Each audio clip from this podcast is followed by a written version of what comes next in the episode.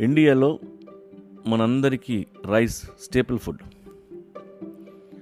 రైస్లో కొన్ని పేర్లు వినే ఉంటారు.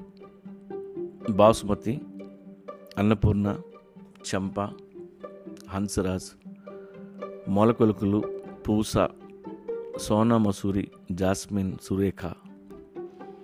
ఇలా కొన్ని మాత్రమే మనకు తెలుసు. ఇండియాలో ఒకప్పుడు one lakh varieties of grains ఉండేవి. ఒక వెరైటీ ఆఫ్ గ్రెయిన్ పండించే రైతు చచ్చిపోతే ఆ గ్రెయిన్ మాయమైపోద్ది. ఎందుకంటే వాళ్ళ పిల్లలు దాన్ని పండించరు. పిల్లలు మర్చిపోతే అంతే. అలా ఎన్నో గ్రెయిన్స్ మాయమైపోయాయి.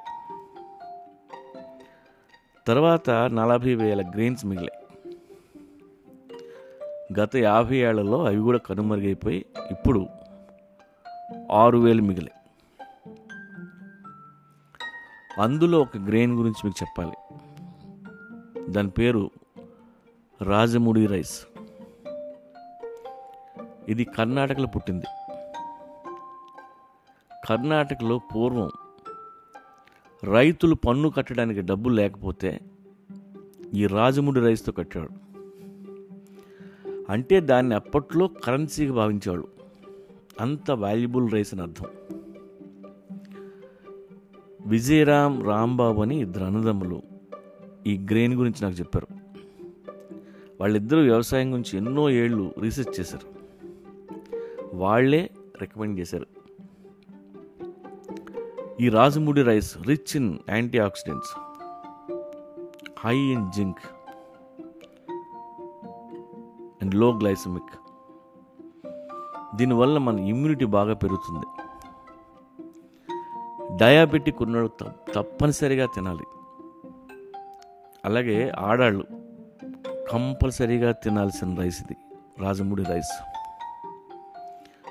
మంత్లీ పీరియడ్స్ టైంలో ఆడాళ్ళకి హార్మోన్ ఇంబ్యాలెన్స్ ఉంటుంది విపరీతమైన కడుపు నొప్పితో బాధపడుతుంటారు. అవన్నీ మాయమైపోతాయి బ్లీడింగ్ తగ్గిపోద్ది ఎక్స్ట్రీమ్ బ్లీడింగ్ ఉండదు.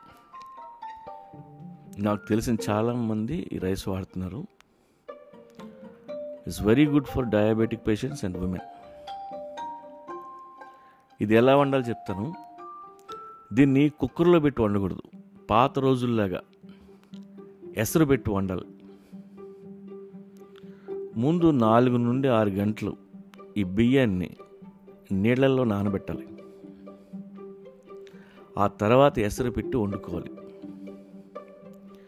గంజి వార్చి ఆ గంజిని దాచుకోండి. సాయంత్రం పూట ఆ గంజి తాగండి. లేదా ఆ గంజిలో వెజిటబుల్స్ యాడ్ చేసి సూప్ చేసుకోండి. ఈ రైస్ని మీరు ఆన్లైన్లో ఆర్డర్ చేసుకోవచ్చు. ఒక్క పది కేజీలు కొని వాడండి. మీకే అర్థమవుద్ది. మనం తినే తిండి వల్ల ఎన్నో జబ్బులు దొరుకుతాయి కొన్నాళ్ళు మీరు తినే ఆ వైట్ రైస్ పక్కన పెట్టి ఈ రెడ్ రైస్ తినండి. దాని పేరు రాజముడి. రాజుగారికి ముడిగా చెల్లించిన బియ్యం.